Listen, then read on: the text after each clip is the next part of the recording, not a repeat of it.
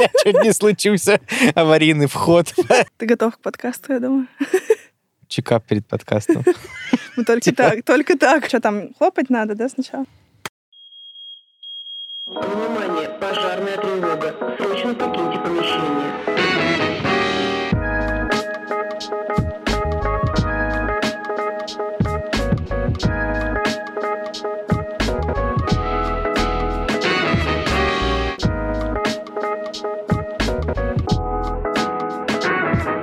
Всем привет, на связи Настя Варугина. И это подкаст «Аварийный выход». Подкаст об ошибках в бизнесе и о том, как наши герои-предприниматели вообще их проживают, пропускают через себя и к каким выводам они приходят. Помимо записи подкастов, э, я еще экологический предприниматель и развиваю разные бизнесы в сфере экологии. И сегодня у нас 22 выпуск. И в гостях Саша Сычев. Привет, Саш. Настя, привет. Я только что с радостью понял, что красивое число. Очень красивое число тоже, только вот буквально за пять минут до твоего прихода я это поняла, думаю, красиво. Два лебедя. Я да. Ты черный лебедь. Черный лебедь. Белый и черный. Два и два нормально. Прекрасно. Ну как ты? Тебе раска- пересказать ту историю из-за кадра? Про Не анализы и обязательно, она и прочее. так будет. Она и так будет в превью. Про то, что сюда без соскоба не пускают. Да. Но вообще у нас есть а, единственное, что мы планируем, а так у нас полнейшая импровизация. Это два вопроса в начале. Расскажи, кто ты как человек и кто ты как предприниматель или как деятель. На любой вопрос отвечай сначала. Я вот послушал, как другие гости отвечали. А вот зря. Не-не-не, я так, ну ты скинул уже, посмотри. А, а там, а, там сло- а ты все равно, когда открываешь, ты смотришь первые пару минут, потом кликаешь в несколько мест внутри подкаста и потом закрываешь. Поэтому первые пару минут ты ну, не можешь не увидеть. И вот, собственно, я увидел.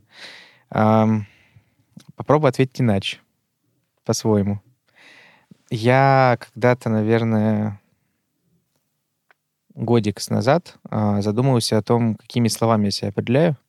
И, в принципе, вот это- я, я никогда не, не, не отвечаю на вопрос, кто я как человек, потому что мое сибирское нутро тянет меня ответить э, на вопрос, кто ты по жизни сразу после этого. Вот. Но если говорить про там, мои какие-то роли, которые я выполняю, ну, там, социальные, жизненные и прочее, за исключением там, ролей личных, семейных, типа там молодой человек, сын, внук, э, друг прочее, я, наверное, себя тремя словами определяю в последнее время. Это предприниматель, преподаватель и музыкант. Вот три таких роли, которые значимое э, место в моей жизни занимают. Они, наверное, в разное время и в разные этапы жизни чередуются так. В чехарду играют, знаешь, одна там чуть отходит назад, другая чуть выходит вперед и так далее. Но вот примерно в этом порядке мне наиболее комфортно, когда это предпринимательство, это преподавание и музыкальная часть моей жизни, они вот, наверное, на три части меня и делят. Вот. А это как человек. А как предприниматель я последнее время, наверное, сказал бы, что я энтузиаст, Мгм. Потому что, кажется, не крипто, что важно, и, что, что, что, Мне приходит бар в Москве. в голову. У кого что? да, ну, у кого что, да, но у меня я просто какое-то время в Дубае провел за последние полтора года, поэтому криптоэнтузиаст для меня такое, это уже нарицательное, и я думаю, что это то, что позволяет этому подкасту продолжаться, то, что я не криптоэнтузиаст. А, Поэтому энтузиаст, потому что меня, наверное, за там, последние полтора года очень сильно добавилось в моей предпринимательской деятельности именно энтузиазма. Мгм. Ощущение того, что я это делаю не просто потому, что есть обязательства, есть PNL, есть что-то еще, а именно потому, что мне просто это в кайф, потому что по ряду обстоятельств у меня поменялась моя роль внутри там, моих партнерских отношений, и, как следствие, без энтузиазма стало сложновато, точнее, незачем. Вот, и поэтому, собственно, я, наверное, предприниматель-энтузиаст, человек, который старается делать только то, что ему в удовольствие, и с теми, с кем ему прикольно. Э, Не всегда получается, но не об этом. А если продолжать твою историю предпринимателя-энтузиаста, есть какие-то как бы бренды, по сути, которые ты можешь назвать, в качестве которых ты сейчас, куда ты сейчас складываешь свою энергию? Или ты сейчас Как, как ты это идентифицируешь для себя? Я иденти- Ну, ты сказал, что ты экологический предприниматель, тоже без брендов. Я думаю, мы тут в этом стерильном пространстве находимся. Ну, Я могу сказать, почему. А, Да я в целом тоже примерно по похожей же Я причине. одно закрываю, а другого еще нет. Вот я одно закрыл, а другое еще существует. Ну, э, я, в принципе, на самом деле довольно сильно идентифицирую все равно себя через свой последний проект. Это Prism Education. Это компания, которую мы вместе с четырьмя партнерами моими э, делали последние семь для них и шесть для меня лет. Вот, и, собственно, там довольно долгий срок, фактически это все мое время, которое я живу в Москве. Я приезжал к ребятам в этот бизнес, и, собственно, в нем состоялся, наверное, как э, вот точно как преподаватель и как предприниматель. Возможно, как преподаватель чуть раньше, потому что так сложилось, у меня был бизнес до этого в моем родном городе. Но, тем не менее, вот именно предпринимательская часть, во многом благодаря там, нашему партнерству, она именно в этом проекте состоялась. И, наверное, это пока самый большой проект, который я делаю с точки зрения бизнеса, потому что мы сделали фактически крупнейшее агентство в России по созданию презентаций и презентационных решений для компаний. И вместе с ним, то, чем занимался я, э, это обучающая компания, которая работает в B2B и фактически занимается чем-то средним между консалтингом, реализацией HR-проектов и реализацией такого поддерживающего корпоративного обучения для команд. В общем, очень понятная ниша, очень большой, и, в принципе, понятно, локально, не очень масштабируемый, но понятный рынок. Вот. И это то, чем я занимался 6 лет. В прошлом году агентство было продано. э, Prism Мгм. Education фактически как бренд был ликвидирован, потому что мы в эту сделку не входили, а параллельно, передав, собственно, бренд, мы не продолжили этим заниматься. Но сейчас я занимаюсь очень похожими вещами просто как э, там, частный человек, как частное лицо вместе с э, командой, которая работает вся проектно. Частный человек И, в звучит общем, хорошо. Ну, кто ты как частный человек? Ответь на этот вопрос. Вот. И как частное лицо, да, это юридический жизненный термин такой. Вот. И, короче, собственно, последнее время для меня очень стало интересным такая, знаешь, модель портфельной карьеры, когда Мгм. я не пытаюсь э, утилизировать все свое свободное время в один проект, как это было почти всю мою жизнь, а стараюсь ходить в несколько проектов и заниматься только тем, что мне нравится, своей маленькой частью. Ну, мне, там, я пришел к выводу, одна из историй будет сегодня про то, как я к этому выводу пришел. Вот, но я пришел к выводу, что я, например, отлично бездев, и люблю это больше всего. То есть предприниматель на, на- нач- начальных стадиях такой зажигала, и бездев в дальнейшем. А, и вот, собственно, сейчас стараюсь заходить в несколько бизнесов, пока не буду говорить, в какие уже там мы с кем работаем, вот, потому что мы еще там на этапе таких э, начальных э, пубертатных, э, пубертатных э, Конфетно-букетных? и- инкубаторская, конфетно-букетных вот этих всех стадий. Вот, это несколько таких э, малых бизнесов, моих друзей, партнеров, э, ребят и так далее. Плюс пара стартапчиков, в которых тоже я как такой условно board-member, advisor работаю. Э, Я... Менторю, трек и Ну, все модные слова. Слушай, вот это нет, потому что я как-то... Вот мне кажется, что менторская такая трекинговая позиция, это немножко больше претендующая на, на условно на экспертность. Я вообще здесь ни на что не претендую. Я, ну, почему board-member? Потому что я фактически вхожу как бы в капитал. Мгм. А, условный адвайзер, потому что, ну, меня реально спрашивают советы, и я их даю, и мы как бы так работаем. Как будто это напрямую отражает то, что я делаю. И вроде даже не пахнет какими-то странными инфо-цыганскими вот этими всякими ароматами. Поэтому хочется сейчас так попробовать. Э, В этом комфортно, это позволяет э, достаточно комфортно существовать и при этом при всем развиваться. И самое важное, наращивать компетенции в этой теме. Поэтому конкретного бренда, вот прямо в данную секунду, бренд просто я.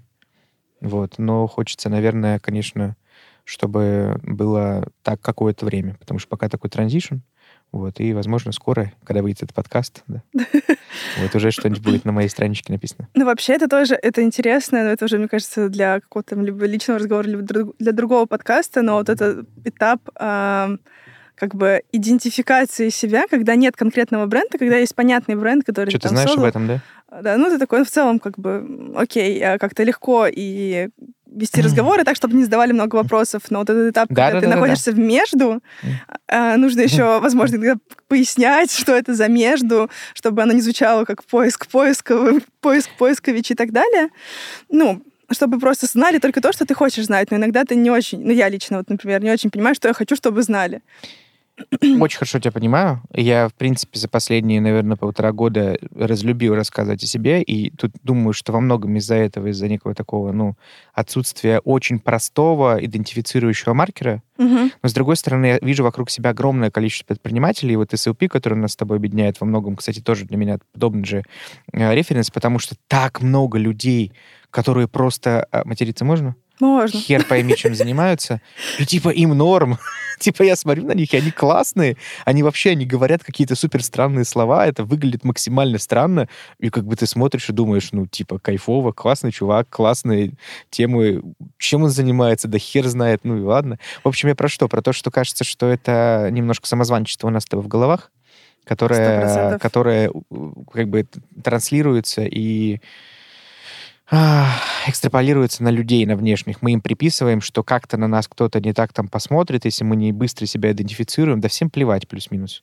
Но как бы мне внутренне тоже, мне очень понятно то, о чем ты говоришь, потому что я тоже в последнее время такой, типа, ну, даже потому, как я представляю сейчас, видно, что я так, мне нужно очень правильно все объяснить, Ну да, сколько, 10 минут Чтобы- прошло, да? вот, чтобы... Да ну Не знаю, не засекала. Очень правильно. Ты, ты растягиваешься нормально. Очень правильно все объяснить, чтобы как бы вот ни в коем случае не показалось, что я безработное чмо. Чтобы все все правильно чтобы все поняли. все правильно поняли. Что да, ты там не далее. ищешь себя, да, непонятно где, а Потому что, что, ты потому что это работаешь. зашкварно искать себя. Это Ну. же фу, ты что? Ты надо, ж, блин, работать 20 часов в сутки. Искать себя это для Ну, отстойников. надо фигачить. Фигачить, да. Это же модно. Это модно. А Конечно. все, кто не фигачит, те лохи и люди с Бали. Люди с Бали, да, да, Люди да, с там Бали. про осознанность. И про вообще... воссоединение с родом еще. Ну, там можно много продолжать. была на Бали? Нет, Вот я тоже нет. Может, туда? просто... Идеальное место для Да, нас. нас просто еще остров не принял. О, Господи, какой кошмар. Ой, я вижу, как у нас звукоператор смеется в окошечке. Вот, его тоже не приняли, похоже. А он бы Ах ты. шепчет, что был.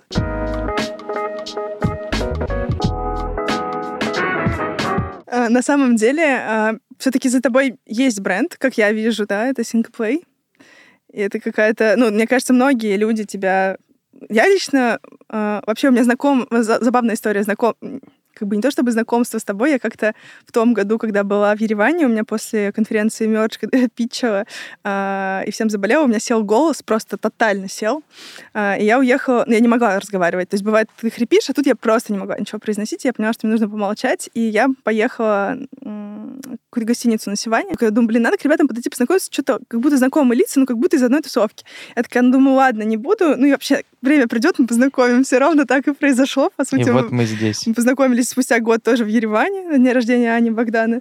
И а потом, собственно, я к вам пришла на квартирник. И, ну, как бы, Вот я и понял, как мы с тобой познакомились. Спасибо, что рассказала, я был не в курсе просто. Ну вот я, да, я тебе рассказываю. А, И в целом, ну, то есть мое, по сути, знакомство с тобой, как бы в целом-то произошло через квартирник. Мне кажется, это очень важная часть тебя.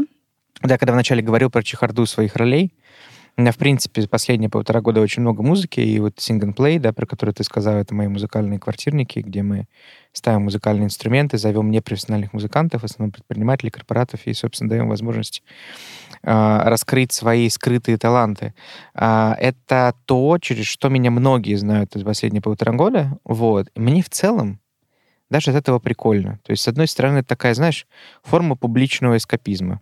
Ну, типа, я просто как бы не оставляю пространства для задавания вопросов. Все понимают, что вряд ли я зарабатываю этим, потому что этим не заработать. Вот. Но и видно, что как бы, ну, судя по тому, как это обычно делается, в том же Ереване это было, это было невероятно стильно, это было прям очень так антуражно, в Москве это все очень красиво выглядит. Это видно, что как бы вряд ли это основная деятельность. И, ну, понятно в целом, что мы любители. Вот, но действительно многие, наверное, знают меня через это. Это новое для меня ощущение, потому что мне привычно быть знакомым больше с людьми в деловом контексте. Ну, типа вот это, знаешь, там, когда ты к человеку прикрепляешь э, описание, кто он тебе, как он, как вы можете помочь, имя бренда клеишь в, в Теги контактах, ставишь. теги ставишь и так далее. Я просто из тех э, вот задротов, кто прям реально в контактах записывает какие-то пометки по людям. Ну, Кайф, так это вообще проще хорошая вспоминать. штука. Ну, я так это... Я, я пишу это все в имени обычно. В имени? Да. Вот это Наташа, Наташа, сал- салон, 15 сантиметров э, ногти, вот это, да, вот эти там просто в имени все. Да, у меня много таких. Э, Но я потом теряюсь. Ну, конечно, потому что самое смешное, когда люди тебе звонят потом. Ну да. Да, да. Я прям в описании пишу, я даже пишу какие-то детали, например, там, не знаю, такая-то кошка, то-то, то-то. Просто довольно Какая-то прикольно. кошка. Ну, типа, если какой-то факт из коммуникации, из первого в основном, мне хочется запомнить, и потом, чтобы спустя... Я понимаю, что с этим человеком не буду много общаться, но потом спустя год как бы мы встретимся еще раз, в основном там с клиентами так, вот, я пишу какие-то такие детали, это довольно прикольно. Ну, мне приятно, во-первых, предметнее поддержать дискуссию, потому что я как-то, ну, я проявляю чуть больше времени в начале, трачу на человека, то есть записываю, фиксирую, и потом как бы чуть детальнее общаюсь. Вообще хороший лайфхак для того, чтобы не совершить кучу ошибок, чтобы потом, когда тебе пишут люди, кто это? У меня просто такое бывало кучу раз. Я каждый раз себе говорю, что надо как-то по-другому записывать людей, либо Ну да. сразу, чтобы он написал интро, и ты написал интро. Но не всегда это случается. Главное не фототься. Знаешь, как вот модно на всех конференциях. Почему? Я типа, так делаю иногда. Делаешь, блин, мне кажется, так стрёмно вообще. Ну. Это типа, это максимально вот это из у- у- вот этих А, нет, в смысле мыслей, фототься- когда ты типа, давай сфотаемся и отправляешь селфи в новый чат. И типа вдвоем, чтобы, ну, знаешь, а, как ну на не знаю, мне кажется, вспомнил. наоборот, это хорошая история. Да? Ну, вообще, так первый раз сделал инвестор, как бы, когда со мной знакомился. Я подумала, хорошая, в принципе, мысль. Ну, типа, ладно, у тебя выборка хорошая. У меня со мной так делали какие-то очень странные люди, в основном, кстати, на том же Emerge и на всяких других подобных международных конфах. И, ну, у меня это всегда вызывало резкое э, какое-то от- от- от- от- отвержение, не знаю, отвращение. Отвращение. Потому что я такой, типа, чувак, типа, что? Ну, у меня ощущение, что мы, знаешь, мы на какой-нибудь там лютой, лютом рейве трепуемся, и чтобы на утро вспомнить, с кем ты был, и ты такой открываешь, типа, имей совесть. Посмотри на фотку в Телеграме. Как бы вспомни меня так. Зачем фототься? Я так слишком хорош, да, что... Да, ну, даже не в этом дело. Ну, напиши себе коммент, напиши в чат прям что-нибудь. Зачем фотку кидать? Ладно. Какой-то такие дела. перфекционист, да. Расскажи мне о своих Про- факапах. Про бренды, да, кстати, еще скажу, наверное, знаешь, какой бренд, с которым я сильно себя сейчас ассоциирую сам? Это не все люди делают, ну, там, многие не знают, но я очень сильно сейчас ассоциирую себя со Сколково, потому что для меня Мгм. бизнес-школа — это такое место, ну, в принципе, место, наверное, интеллектуального насыщения собственного, возможность интеллектуально развиваться, интеллектуально отдавать, то есть прям вот максимально с фокусом на развитие что-то там делать. Я курирую там коммуникационную программу, и как следствие, ну, очень много учусь, потому что я часто прихожу, и как бы мое дело понятное, я делаю свою часть, делаю ее хорошо, и все как бы всем нравится, я там очень глубоко интегрирован. Но вокруг просто строят космолеты. Я вижу, как э, реализуются, разворачиваются огромные там образовательные Мгм. решения. Вижу, как там невероятные люди просто приходят туда, выступают. Очень, очень круто, очень вдохновляет. И а, в Сколково можно по-разному зайти, с разных сторон, получить очень разный опыт. Вот. У меня как-то очень повезло с опытом, и я пока очень инспаринг на эту тему, потому что, ну, это уже третий год продолжается. То есть я в школе, наверное, а, четвертый или пятый год, ну, типа, давненько уже. Но вот три года я прям просто кайфую люто, особенно два последних, потому что очень много свободы, очень много... Там все равно сначала такой плавный унбординг, Мгм. вот, и очень много свободы, очень много каких-то доверительных активностей, там, доверия, в принципе, ко мне. И я сейчас очень сильно себя со Сколково ассоциирую. Это очень большая часть моего времени, которое я трачу на школу, и я бы, наверное, хотел бы, чтобы так и было, потому что вот, э, в общем, очень много энтузиазма там для меня. Прекрасно. Ну, теперь, мне кажется, все все правильно поймут по твоему интро. 30 минут представления. Надо поработать над своим питчем. Я просто, когда представляла, когда где-то второй или третий год развивала компанию, вот ту, которую я сейчас закрываю, а, когда представление компании заняло у меня минут 15, типа, мы делаем это и вот это, еще вот это, еще вон то. Ой, а еще, кстати, вспомнила вот это. А, Я поняла, что что-то не то. Не, слушай, я, Я к чему? Я к тому, что на самом деле это интересно, потому что, а, например, вот я сейчас тоже нахожусь в похожей стадии, где я, наоборот, хочу какие-то стороны себя подсветить, чтобы ничего не упустили, потому что раньше как будто было что-то одно понятное, какая-то точка входа, через которую меня могли бы найти, и уже дальше узнать, какая я многогранная личность. А сейчас как будто этой точки нет. И я такой как бы внутренний легкий кризис испытываю. Слушай, это, это с одной стороны, а с другой стороны, возможно, просто ты, ну, более компликативно, более сейчас сложно, сложна сама по себе и больше грани. Ну, я вот для себя, например, четко понял, что я, как бы, у меня просто есть, я такой слэш, как говорят люди слэш, да, которые там занимаются несколькими параллельными активностями, и не нужно выбирать. Какую-то Правда, одну. хорошая мысль очень. И я, ну, я могу емко про это сказать, да, и, в принципе, есть понятно. Я руководил такой-то компанией, занимаюсь э, B2B консалтингом и отвечаю за коммуникации в Сколково. И чё? Ну, запишешь ты это себе в записную книжку в имя. Саша и вот эти слова. Ну, в имя, естественно. Вот, и все. Ну и что? И, и ценность-то какая? Кажется, что подкаст не про это. Ну, не знаю, мы говорим как раз в том числе о том, как не просто себя на самом деле иногда идентифицировать. И это, мне кажется, очень важная часть того, как мы проживаем какие-то опыты сложные, в том числе ошибки. Потому что на самом деле мы же говорим про ошибки в бизнесе, а они во многом ну, т- то, что я вижу, связано как раз с тем, как бы, ка- как мы проявляемся через бизнес и насколько мы совпадаем с теми там результатами, с той картинкой, имиджем, не знаю, какой-то медийностью, а, которую мы как бы хотим транслировать. И поэтому, мне кажется, это тоже все нормально. Не, сто процентов, абсолютно. Я больше просто про то, что ты... Мне очень понравился твой поинт про то, что а, очень а, значимо тебе стало хотеться по-другому рассказывать. Мгм. Не типа ты считаешь, что как-то правильно и неправильно, а ты хочешь иначе. И не для того, чтобы, а вот просто потому что.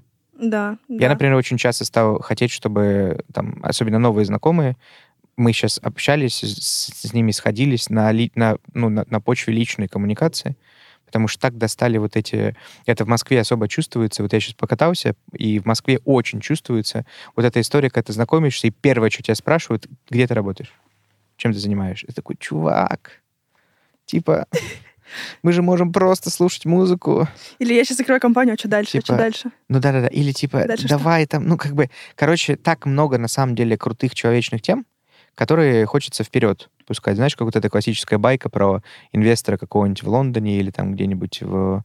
Ну, в Лондоне там про, про англичан так говорят, с которыми ты 4 года играешь в гольф, вы ни разу не спрашиваете, ты знаешь, что он инвестор, вы ни разу не спрашиваете, чем вы занимаетесь. И потом четвертый год он такой, типа, о, Алекс, и что ты делаешь в своей жизни? Такой, «Знаешь, случайно у меня стартап. Абсолютно. Вау. Вот. Мы уже, правда, поняли кучу раундов за это время, мы уже экзит планируем. Или- мы уже сдохли пять раз.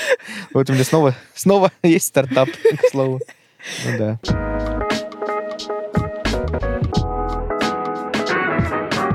Расскажи мне свою историю, мне очень интересно. Так, я а знаю, чё, что ты там что-то заготовил. Да я Может не быть, готовил, нет. я просто понял. Ну, ты, ты говорила не готовиться, но понять, про что хочешь рассказать. Я понял, что у меня есть, ну, там, три, наверное, пункта. Ну, точно одну хочу рассказать, может быть, две.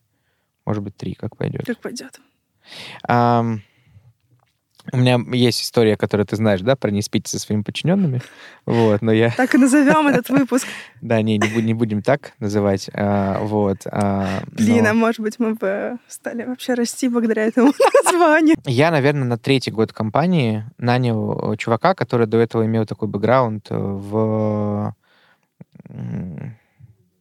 около государственной корпорационной такой сфере, то есть он там был и в правительстве, и там в мэрии, насколько я помню, и в очень крупном банке, и, в общем-то, Мгм. с таким очень понятным бэкграундом, вот, но при этом при всем пришел на собес и очень хорошо себя показал, и в целом он очень талантливый сам по себе. И я знаю, что историю надо через себя рассказывать, я сейчас это перейду, важен контекст. А, И, собственно, он очень быстро себя проявил в компании, очень круто как бы там вел проекты, очень быстро учился, но у него не было совершенно профильного опыта, и поэтому мне приходилось очень много вкладываться для того, чтобы мы могли делать наши проекты так, как мы это делаем, потому что во многом покупали нас ровно из-за некоторых отличий в подходе.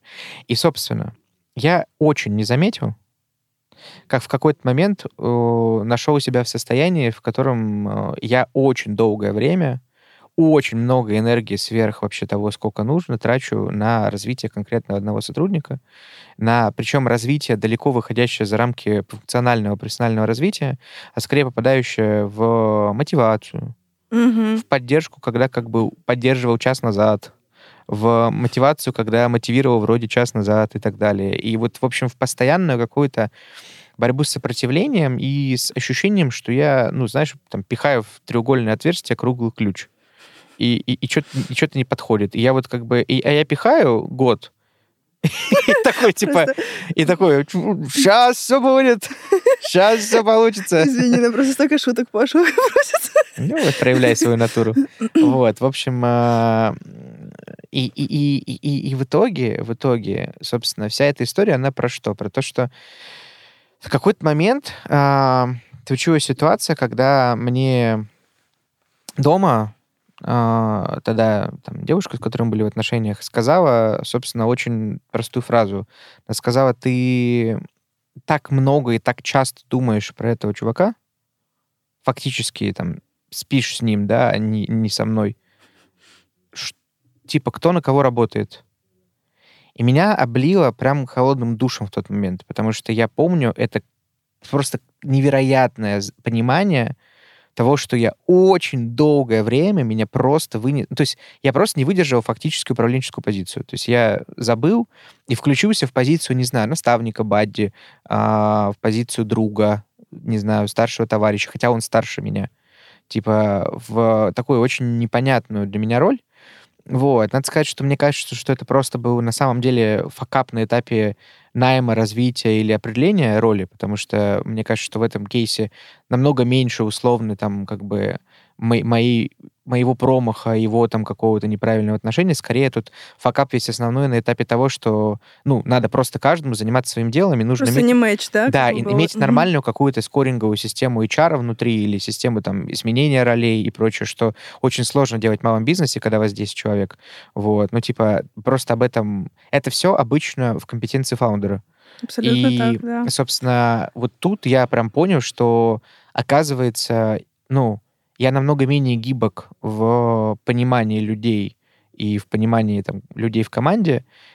И, и мне очень понятна модель, когда со мной работают люди моего mindset а, то есть как бы такие же, и тогда все очень понятно. Ты просто как бы работаешь как бы от э, э, с 9 утра и до победного, как бы до того момента, когда получится.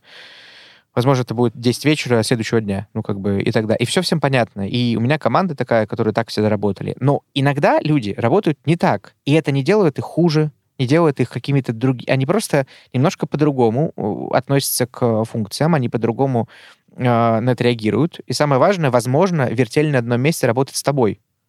Что тоже важно вовремя идентифицировать. А, я понял, что я не смог в этом кейсе ничего из этого сделать. Типа, а, потому что в какой-то момент случилась ситуация, в которой просто, ну, мы довольно плохо с этим человеком разошлись, потому что, во-первых, во мне копилось огромное количество напряжения. Ну, типа, это мой косяк в том, что я тоже не нашел, на самом деле, понятного инструмента, как с ним об этом поговорить. Вот. А в итоге там случился кейс, в котором, ну, фактически он там а, на внешнем рынке сделал штуку, которая в моих глазах выглядела как прямой конфликт интересов, вот, и, собственно, там, ну, эскалировав эту ситуацию, мы поговорили с ними, собственно, за час там разговоров в переговорке, когда я невероятно вышел из себя, мне немножко стыдно за эту ситуацию до сих пор, потому что, ну, я очень грубо, фактически в лицо кричал человеку на матах, как бы, что я про это думаю. И это, ну, совершенно, как бы, там, мне сейчас, ну, глядя на это, там, я, ну, оборачиваясь назад, там, это было в три года назад. Типа в этом очень много как бы эмоциональной незрелости, в этом очень много максимализма, очень много каких-то личных обид, которые очень тупо примешивать в работу с командой, особенно с командой, которую ты, ну, условно как бы ведешь не в формате вот мои ребятки, мы тут сейчас все это, а в команде, в которой достаточно, ну, персональная дистанция.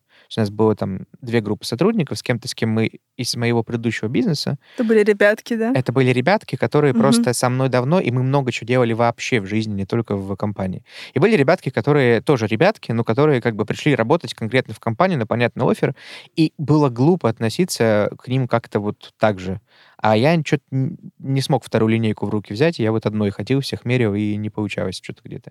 Это, п- ну вот, собственно, в итоге этот кейс закончился тем, что мы, ну, я уволил его фактически вот так вот довольно грубо в той ситуации. Мы потом с ним там спустя пару лет встретились. Разумеется, там он меня заблочил в этих социальных сетях, то есть там как бы все вот это, в общем, чисто, чисто кейс двух взрослых эмоциональных мужчин. Вот, но профессиональных очень. Э, Но в сухом остатке, как Эмоционально переспелых, да? эмоционально переспелых, как вишня, да, вот, которая, знаешь, вот, которую ты в пакет взял, взял, с дачи везешь, и случайно в электричке на него сел. Вот. И потом такой привозишь домой, такой... «М». Сачок такой. Да, и там вот ты достаешь, потом руку не нельзя отмыть, не получается. Нужно, чтобы там кожа сошла. от сока. Вот. Короче, э, вывод из кей... Факап в чем? Факап в том, что, а, не надо мерить всех сотрудников э, одной линейкой, что делал я. Б, не надо путать свою мотивацию сотрудни... с мотивацией команды, что я делал. В, не нужно копить напряжение, нужно либо с этим самостоятельно разбираться, либо это эскалировать и раньше решать. Г, нужно иметь понятную модель скоринга для команды, их ролей и как бы какие-то не просто типа сделать one-to-one и думать, что все нормально. Ну, нифига, так не работает. Люди сильно хитрее, и как бы на самом деле по-другому все все знают, что кому говорить. Итак, вот, чтобы все было нормально и зарплата приходила вовремя. И поэтому, собственно, нужно какой-то понятный скоринг иметь. Ну и Д просто как-то, не знаю, если расходиться, то расходиться поспокойнее, потому что, конечно, никто не выигрывает от ситуации, когда есть какой-то эмоциональный расход. Это очень всегда не мудро, потому что жизнь длинная, земля круглая, и хочется как-то нормальные отношения оставлять, даже когда вам было вместе не ок. Поэтому мы с ним там через пару лет встретились, э, собственно, там поговорили чуть-чуть. Я не помню, то ли я прямо, то ли я косвенно извинился, ну, там что-то как-то был такой, знаешь, разговор, когда в стиле оба такие, типа, как бы никто не извиняется, но все такие чуть-чуть, типа, ну ты это, ну ты, ты понял, да, я понял. тает лед, да? Ну, типа такое. Ну, я не могу сказать, что там растаял лед, но, во ну, всяком Начал, случае, чуть-чуть. я отпустил эту ситуацию в том смысле, что я понял, что как бы окей, хорошо, я хотя бы, ну, фактически сейчас я понимаю, что с моей стороны это было не очень мудро, не очень правильно, и, ну, как бы, работая на тебя, человек не попадает в твое рабство. А, в компании, в которой ты, работая в сегменте малого бизнеса, там, стартапа малого бизнеса, когда все работают очень много, все очень горят идеи, а в какой-то момент про это забываешь. Ну, то есть тебе кажется, что все обязаны работать точно так же, только есть один нюанс. У тебя доля, а у него зарплата. И как бы не нужно думать, что люди на зарплате, и даже там с опционом, даже с долей с какой-то, с маленькой, типа все равно обязаны также к этому относиться. Тут не обязаны. Они поэтому не основали стартап, а работают на тебя во многом. Слушай, вообще очень крутая история, потому что когда ты ее рассказывал, ну, немножко ты более коротко в SLP, э, там было меньше оттенков. А, просто поделюсь парой своих э, очень похожих ситуаций, и просто интересно вот тоже, как ты смотришь на определенные штуки.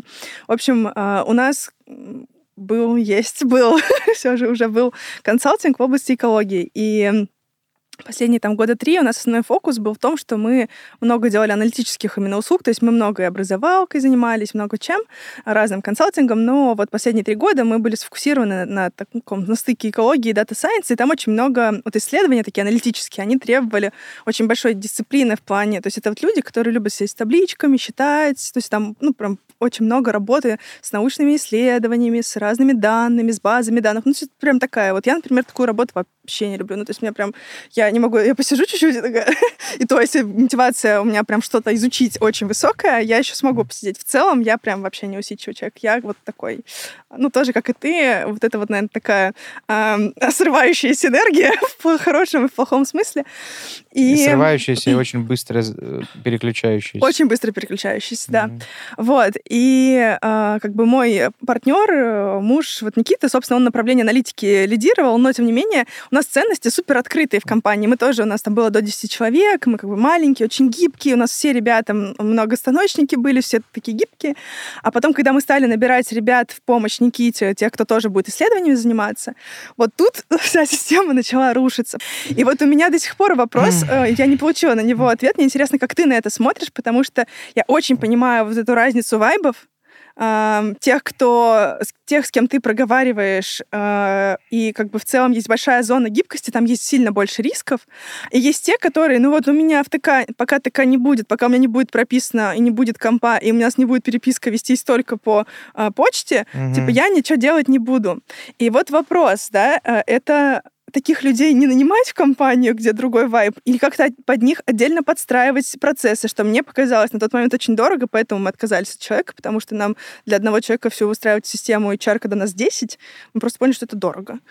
И вот э, как бы с одной стороны это вроде бы факап, а с другой стороны я думаю, ну э, люди, вот, которые занимаются такой работой, у них, в принципе, немного другой майндсет, э, но нам, например, эти компетенции были нужны. И вот как с этим ну, у меня это такой внутренний... То есть я эту историю уже приняла и прожила, тем более сейчас я вообще супер спокойна, потому что мы закрываем, да, но если бы я развивала компанию дальше, для меня это все равно был бы челлендж. Вот как ты для себя вообще отвечаешь на этот вопрос? Как ты с этим э, внутренним... Вот и, и что... Ну, как, ты это проживал? И какой у тебя был путь э, с проживание того, что ты как бы понял, что, во-первых, твое отношение к этому влияет, ну, очень сильно, да, зависит на то, как, как ситуация разгорается, потому что по факту э, мы себя видим одним образом, реагируем, ну, и как бы человек просто не вписывается в нашу картину мира, и случается конфликт. Как бы вот ты сейчас э, вот, допустим, есть какой-то пул задач, и ты видишь, что человек другого немного майндсета и подхода, э, ты бы его нанял или нет? И что, что стало бы ключевым в принятии этого решения? Я думаю, что здесь есть несколько моментов. Первое, то, что ты всегда как фаундер, ну, давай так, ладно, не всегда, но то, что я слышу у тебя, то, что я слышу у себя, и еще у многих своих друзей, э, фаундеры часто, ну, там, я часто как фаундер, мы, короче, меряем по себе. Это большая проблема. И мне кажется, что первый, первый критерий основной, который стоит понять, это что ты хочешь делать. Если ты хочешь делать э, прикольный бизнес, прикольную компанию, то надо мерить по себе и нанимать только тех, кто тебе подходит. И все, и вообще не париться.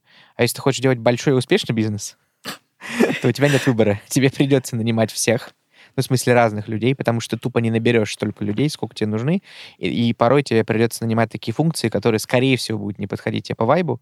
Вот, но это без и... этих функций просто Но никак. без этих функций очень сложно, либо, либо нужно экстра премию платить за то, что как бы и то, и другое. Ну, типа экстра премия, например, прикупать этого человека у условного Яндекса. И как бы, ну, да. ты не вывезешь. И поэтому тебе приходится нанимать условного там, ну, я сейчас не хочу никого задеть, но там условного бухгалтера, который как бы там тетя Лида, которая как бы вот она совсем другая, но тетя Лида прекрасна в своем деле, и она стоит там условно 80 тысяч рублей, а не 300. Вот. И поэтому либо бери, бери, бери Наташку, которая офигенно была в бух, разрулила кучу проектов из Яндекса.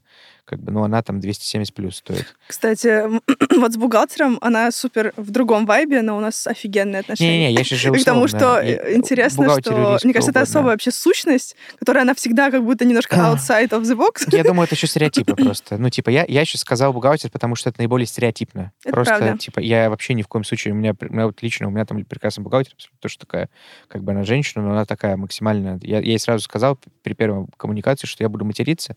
Вы, пожалуйста, не, не, не, не воспринимайте нас еще, да? Это вообще никого, я просто так иногда общаюсь. Он говорит, окей, ладно, мне похуй.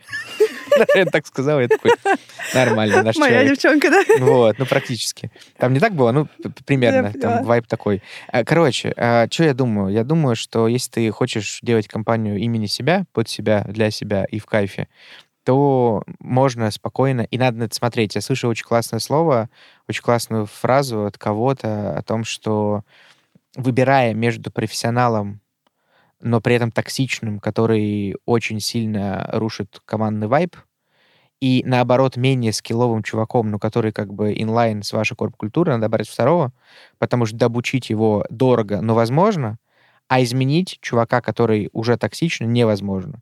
И мне это кто-то говорил, причем из какой-то нормальной такой айтишной компании, не помню кто, просто вот запомнил эту максимум такую, как тезис. И кажется, что это похоже на правду. Потому что, что кажется, да. я видел кейсы, когда, ну, мы в корпорациях очень много работали, как такие десанты, которые высаживают. Угу. И мы, я там с командой, мы глубоко знаем как компании изнутри, людей отдельных, команды и прочее. И мы видели таких токсичных чуваков, которые сидят на месте, как бы, и они или, или очень, например, ИБДшников лютых, ну, там, имитация бурной деятельности, да, которые очень, как бы, делают вид, что все хорошо, очень много сотрясают воздух, а в итоге ничего. Ты понимаешь, что он получает огромные деньги, он здесь сидит, и как бы вот его наняли, и вот он на месте вроде бы, вот он вроде профессиональный, но это ужасно абсолютно. И продает еще... И продает все, и как бы даже вроде бы, ну, вот общий вайп совершенно не тот. Поэтому я думаю, что если ты делаешь что-то большое, ты не сможешь нанять людей только по своему вайбу. Вот, и надо, как бы, наверное, кор команду пытаться сделать такой, а остальных как бы функционально. Но там есть другое счастье. Если у тебя большой бизнес, ты же ведь не ты будешь их нанимать, не ты будешь с ними возиться. Я вот очень радовался, когда у нас HR... И еще вторая максима, я слышу прикольное правило про то, что десятый сотрудник должен быть HR-директор про то, что десятый человек в команде должен быть HR-директор, потому что, типа, малые команды — это 7 плюс-минус, там, типа, условно, ну, там, 5 там, человек и так далее. И когда ты подходишь к десятых десяти людям, у тебя еще условно парочка, и ты уже будешь не вывозить количество коммуникации, управления и прочего. Да, у нас, кстати, так и произошло. И вот в идеале, да. HR-директора нанимаешь, и он уже дальше занимается развитием команды, помогает выстроить нормальный найм. Не все так идеально, но вот мне понравилось это правило. Но вообще еще сюда же можно вкинуть про то, что есть еще очень классная дилемма между командным и профессиональным подходом. Я начинал карьеру в около государственных и около общественных всяких таких штуках, и там очень модно говорить слово «команда». Я вот сейчас тут немножко пообщался с парой чиновников и просто снова как бы окунулся как будто в это, потому что такие, мы из команды того-то, мы из... Я такой, у мне как будто снова 20. Я такой, можно я пойду, пожалуйста? Ну, типа, вообще максимально сейчас уже мне не подходит такая история, но я прям помню вот эту историю про команду, ну, типа, команда там того-то, и знаешь, они переходят из, из э, команд, из проекта в проект. В корпорациях также. Ну, в любой крупной компании поменяли руководство, пришли шесть человек вместе с ним и как бы заняли ключевые позиции и так далее. Мне кажется, что вот если ты команду под себя собираешь, типа людей, с кем ты будешь в разных бизнесах, ну, это невозможно без культурного матча. Типа вы должны быть Абсолютно, очень да. близки. Да. А если ты просто делаешь людей, которые закрывают тебе функции, да, вы можете дружить, ходить в баню, там, не знаю, э, э, праздновать день рождения детей друг друга, но, типа, в целом на этом все закончится. Это не будет командный какой-то это. У вас могут прекрасные отношения абсолютно, ну, как бы окей. Поэтому всегда выбор. Так я думаю. Кстати, это ты очень важную штуку сказала. Мне кажется, действительно, вот очень много ошибок. Ну вот, например, в том числе, вот если я так э, на свой опыт перекладываю, мы совершили ровно потому, что у меня не было понимания, как бы я собираю... Ну, то есть интуитивно всегда, и мне кажется, это мое... Хочешь команду? Я собираю команду. Мгм. И вот сейчас, на самом деле, те, кто вот э, небольшой костяк уже под как бы финал да, нашей истории остался с нами, а, это те, там, у нас так сложилось исторически, что всегда были все девчонки и Никита. А, Вот девчонки а, — это те, которые говорят, мы готовы пойти за вами в другой проект, любой другой проект. То есть у нас настолько большой матч, и, и по факту мы собрали команду. Просто те, кто не был в этой команде, они как-то органически, органично в какой-то момент из нее а, отщепились от нее. Ну, люди тоже чувствуют. Люди-то вообще же не глупые все. Все же все понимают. Просто вопрос, э, как бы, они- ну, что они покупают своим временем. Абсолютно. То есть, мне кажется, ты знаешь, можно красной строкой написать, что, типа, ну, не на старте, но в какой-то момент, потому что, возможно, на старте непонятно, для себя просто эту цель прописать, что ты хочешь. Ну, я вот понял прям, что, типа, если ты... э, Сори. Если ты... Короче, можно делать бизнес просто ради покайфовать. Блин, Такой. да, можно! В кавказском стиле такой, знаешь, Даже немножко, если не типа, все это одобряют. чтобы по кайфу было. Да не, это, это на самом деле же вообще, ну, как бы скейл, рост и вот это все, это важно выбрать для себя, что ты сейчас делаешь. Я вот, например, понял, что я очень сейчас не хочу заниматься игрой в рост. Я задолбался. Я хочу просто по получать удовольствие, благо это получается совмещать с зарабатыванием денег, и таких, что ты, в принципе, не переживаешь, и одновременно получается совмещать с развитием и интересом. Да наконец-то. Ну, в смысле, и, типа, Очень понимаю. и чё? Ну, окей, класс, все так. И один скажет, а, понятно, это просто эскапизм, типа форма, вот там, ха-ха-ха, надо играть в иксы, типа там делать клюшку, скейлиться, там делать гол глобал и Ну, Ты прочее. просто, типа, не готов идти. Да, ты просто не готов, ты м, просто устал, ты просто выгорел, ты там еще что-то и да, так далее. да, да. А другой скажет, да иди в жопу. И все нормально. Слушай, для меня, знаешь, э, вот немного про эту тему, для меня было откровением, когда мы делали в том году наш венчурный продукт и просто профокапились по очень многим фронтам. А, Был очень классный момент, когда а, я довольно тяжело проживала отпускание той мысли, что вообще-то как бы мы заходили в венчурную историю как молодые, успешные, Forbes 30 до 30, и вообще как бы все нами восхищаются всегда. А тут мы вроде пробуем э, делать, так как сейчас, в принципе, модно, заходя в, ну, вообще в инвесторскую тусовку, мы питчем, рейзим вообще все остальные Делать модные продукт, слова. Да. мы делаем продукт, конечно, потому что мы уже, как бы, это другая стадия консалтинга. Как бы у нас продукт вырос из консалтинга. И в какой-то момент просто поняли, что мы, блин, мы вообще не венчурный продукт. И я очень долго, на самом деле, мне было стыдно публично говорить о том, что ну, ну мы приостановили, мы сейчас, я обтекала прям рассказы об этом, а, до того момента, как я встретилась с Ильей Королевым, а, он во фри, и, короче, мы встретились э, с Ильей, и я что-то, причем на какой-то вечеринке, И я, мне что-то думаю, блин, хочется честно рассказать, как есть. Я говорю, слушай, мы, мы вот как продукт закрыли, пока решили оставить консалтинг, мы делаем пару кейсов, поняли, что нам сейчас важнее не растить иксы, а просто стабильно развиваться, еще там, ну, российскому бизнесу тоже внимание ставить. И я такая рассказала, думаю, блин, ну сейчас Илья будет такой, блин, ну да, ну окей, ну может, в следующий раз повезет, там как бы, ну, не ваша, может быть, история. И на что мне Илья говорит, слушай, какие вы молодцы, это такое грамотное вообще решение, что вы так сделали. И вот для меня тогда это было просто переворотом, что в моей голове венчурный инвестор — это тот человек, который такой иксы, иксы, иксы, и еще больше иксов. А тут на самом деле очень много ребят, мне кажется, которые сейчас тоже меняют подход какой-то классической школы венчура, э, в которой в том числе, мне кажется, в IC она как-то воспитана. Они в том числе смотрят на дивидендные модели, смотрят на то, чтобы команда была здоровой, никто там не умирал в процессе. Ну, то есть я сейчас вижу какое-то некоторое, ну, не то чтобы новое поколение, но мне как-то так везет в вот, русскоязычном, в том, в первую очередь, сообществе, на ребят, а, которые вот как-то поддерживают такой здоровый подход и признание того, что ты не венчурный проект, это супер круто понять вовремя, пока ты там не набрал кучу, не знаю, ну, денег, да, и так далее. И вот мне кажется, это вообще какая-то сейчас культура, которая меняется, что нет такого понимания, какой бизнес должен быть, и что хорошо, что плохо, и что является там, если ты венчурный стартап строишь или строишь единорога, это мерило успеха, или наоборот, там, у тебя агентство, ой, фу, ты там в своих агентствах, типа, ты там никакого роста ну, и ты так не далее. масштабируемый. Ты не масштабируемый, и мне кажется, очень круто, ну, хотя это сейчас, ну, я, наверное, такие маленькие толики, которые зарождаются, но мне кажется, что начинает меняться отношение к тому, что, блин, ты волен выбирать а, ту форму, которая тебе комфортна, а не то, что вот принято вот так делать, как некоторый показатель успешности. И вот мы в том числе наш подкаст делаем про то, чтобы показывать, какие разные бывают ситуации, и про то, что это ок настраиваться с собой и выбирать то, что тебе сейчас э, нормально или нет, чтобы пока ты сам себя в гроб не загнал, ну, потому что... Да, да, да. Так что спасибо, что поделился этим. Из, из гроба очень сложно рейзить. Надо на встречи ездить, не все по зуму. А, да, там не отоспишься. Хотя говорят, что отоспишься. Очень сложно. А, несколько тезисов про это. Ну, на самом деле, очень поддерживаю. Мне кажется, что здесь есть там несколько таких слоев. Первый слой то, что сейчас, в принципе, как бы все меняются, потому что, а, вечерная зима, и, собственно, иксов поменьше стало, и, принципе, как-то подраздулось все, и сейчас немножко подсдувается, наоборот. И как-то все немножко поконсервативнее стали просто по понятным причинам mm-hmm. и начали искать дивиденды там, где их не могло быть и не, или не есть, или там, где они планировались, э, в смысле там игра в капитализацию, а у тебя вдруг как бы этого не случилось, а ты уже зашел там на ранних стадиях, ну вот я из того, с кем я общался, там в том же Дубае с ребятами очень многие, в принципе, про это говорят. И это первое. А вторая проблема в том, что еще фаундеры же помолодели, ну и, собственно, вот это пресловутое поколение, условно, там, зумеров, да, там, альфа еще нет вроде. Ну, короче, условно, более молодые ребята, а там намного больше фокус на балансе осознанности и собственном каком-то вот этом... А, собственной ценности, Собственной ценности, собственном ощущении, там, хорошо ли мне или нехорошо.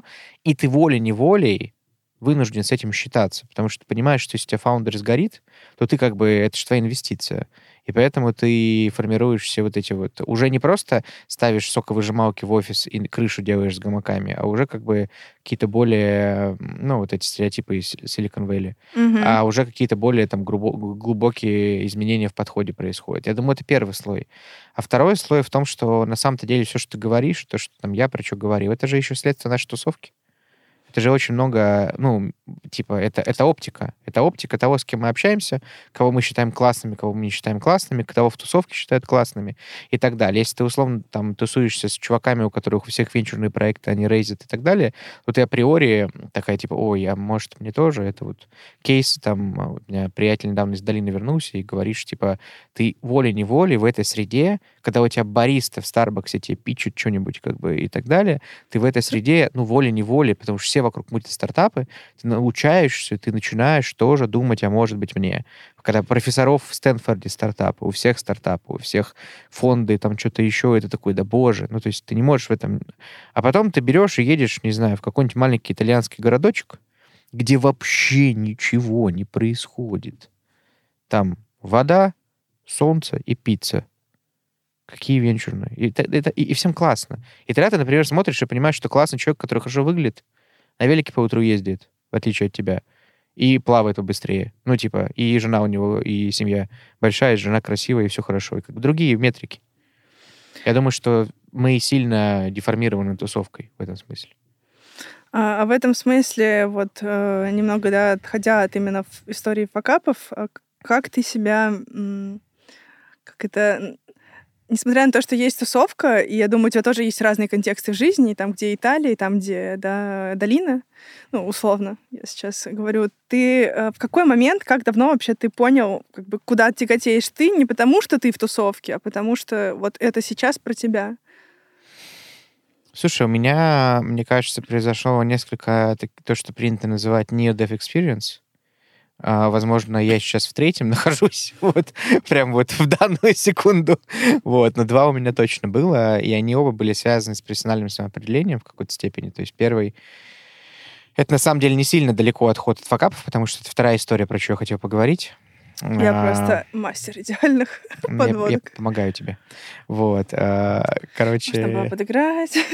Пым-пырым. Вот. а, Пум-пум. Подыграл.